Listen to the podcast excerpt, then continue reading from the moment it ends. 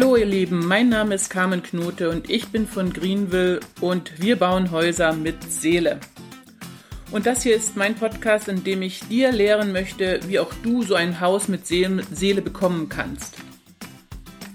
Und wenn ihr möchtet, so könnt ihr gern unter diesem Podcast eure Fragen stellen oder miteinander diskutieren oder auch eure Erfahrungen schildern beim Bauen. Und ihr könnt gerne auch meinen Kanal abonnieren und natürlich auch sehr gerne mit anderen teilen. Und über eine Bewertung bei iTunes freue ich mich ebenso. Dann weiß ich wenigstens, ich spreche hier nicht ins Leere, weil ich sehe euch ja nicht. Heute möchte ich über eine wichtige Sache äh, sprechen, und zwar, wie kre kreiere ich denn mein Haus mit Seele und wo kommt denn die Inspiration her? In der letzten Folge habe ich erklärt, was die Grundvoraussetzungen sind, um ein optimales Ergebnis zu bekommen.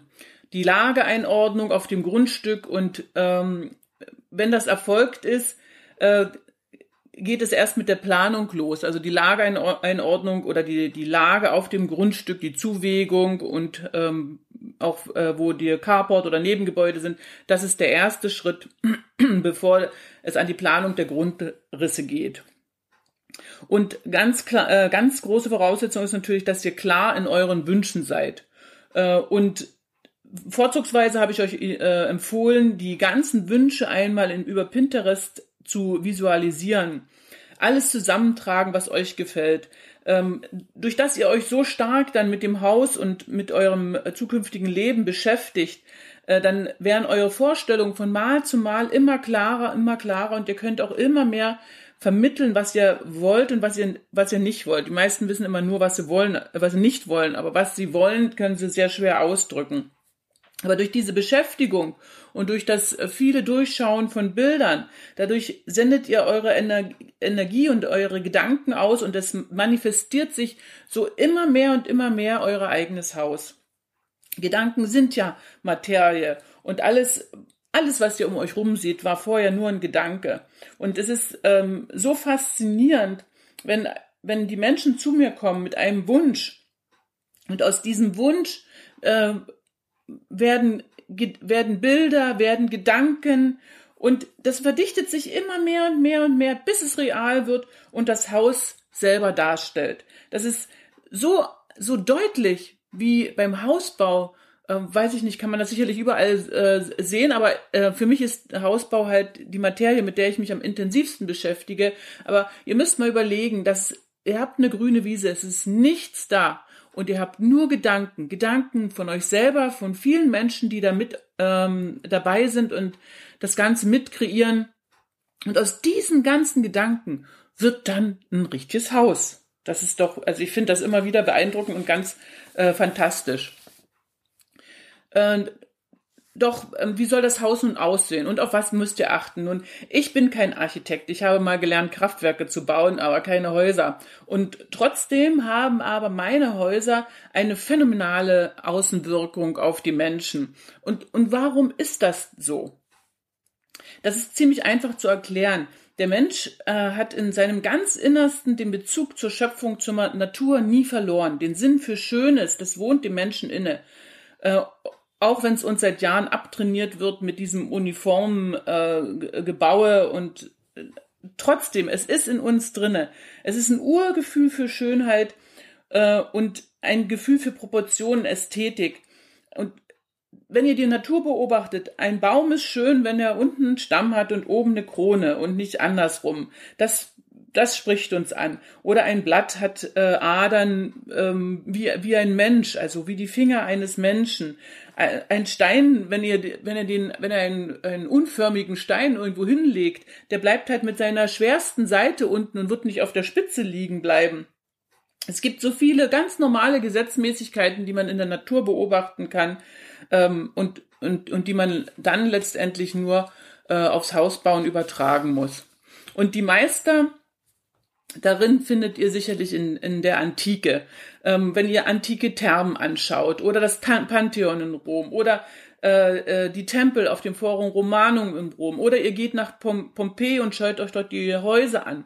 Alles folgt einer gewissen Symmetrie und ein Meister in diesem Studium der antiken Bauten war Andrea Palladio, der hat im 16. Jahrhundert ge äh, gelebt und den haben, der hat so viele Menschen nachfolgend inspiriert ähm, und so eben auch mich. Äh, ein Meister in, in Proportionen, er hat ähm, die antiken Bauten studiert, hat diesen äh, antiken Stil minimiert und, äh, für die damalige Zeit und hat für die äh, venezianischen Kaufleute Sommerhäuser rund um Venedig gebaut. Die stehen heute noch da, die könnt ihr anschauen. Und äh, er hat ähm, also er hat, er hat eine Lehre, er, es gibt vier Bücher von ihm, die er geschrieben, geschrieben hat, oder, also es nennt sich vier Bücher, es sind eigentlich bloß zwei, aber es nennt sich vier Bücher. Dort hat er alles, sämtliche Proportionen, die er, was er gele gelernt hat von den antiken Baumeister aufgeschrieben. Also eine Säule, wie viel, ähm, wie viel dicker die unten sein muss, wann die sich oben verjüngen muss, wie die Proportionen sind.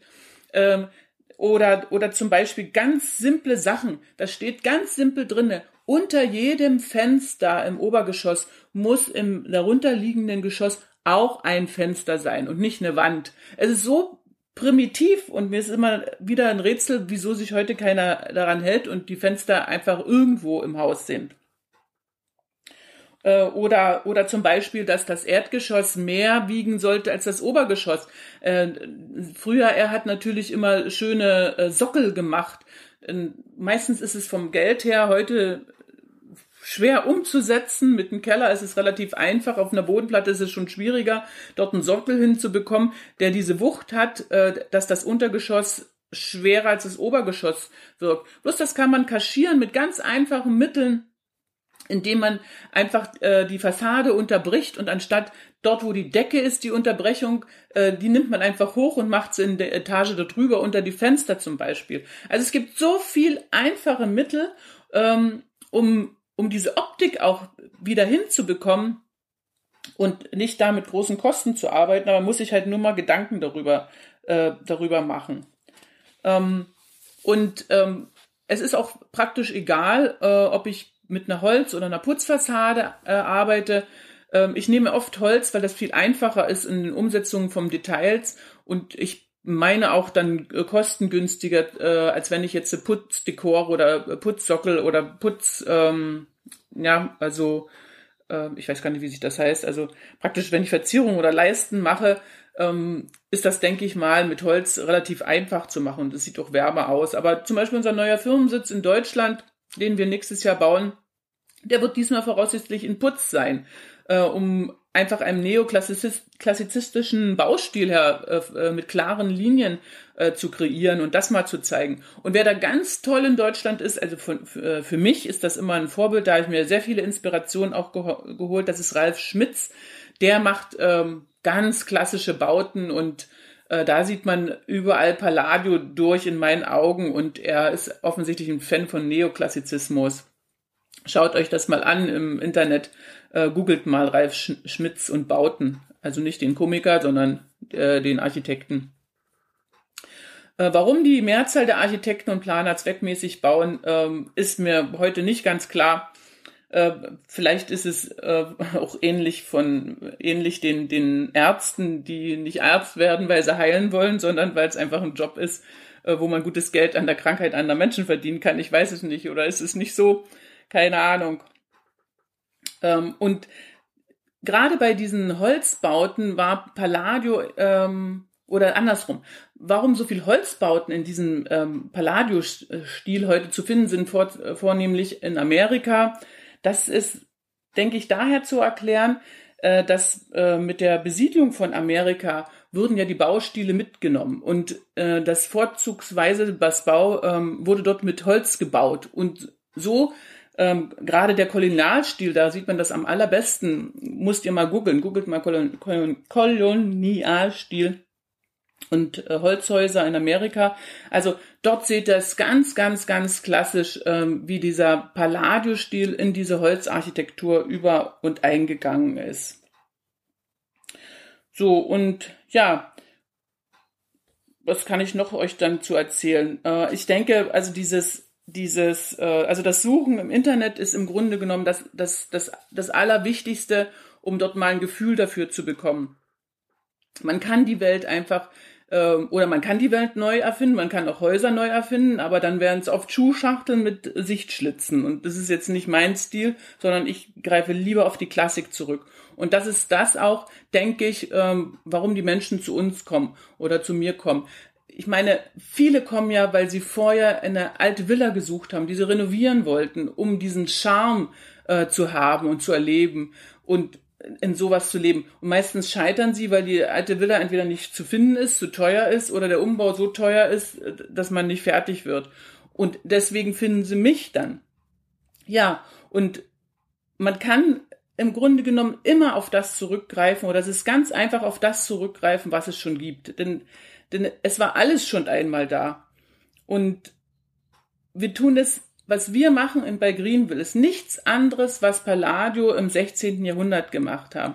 Wir schauen einfach auf die Vorbilder, auf die alten Bauten, auf die alten Meister, schauen uns an, wie die das gemacht haben, adaptieren das in die heutige Zeit mit den heutigen Annehmlichkeiten für, für äh, unsere Kunden, ähm, mit den äh, vereinbaren das mit den heutigen Bauvorschriften, mit dem Budget der Bauphysik, mit den Wünschen der Kunden, äh, der Kunden und dann irgendwann, wenn das alles zusammenspielt und noch die Gegebenheiten vom Grundstück, dann wird das dein Haus und dann bist du absolut geflasht, wenn du siehst. Ja, wenn euch äh, meiner, mein kurzer Exkurs gefallen hat, dann freue ich mich natürlich, wenn ihr äh, mir einen Daumen hoch gebt und ähm, ich danke euch für die Aufmerksamkeit und auch für die Zeit. Und ich wünsche dir ganz viel Erfolg in deiner Umsetzung und ganz viel Erfolg auch beim Suchen von schönen Vorbildern, äh, wie dein Haus werden soll. Und in, in diesem Sinne wünsche ich euch alles Liebe, eure Carmen.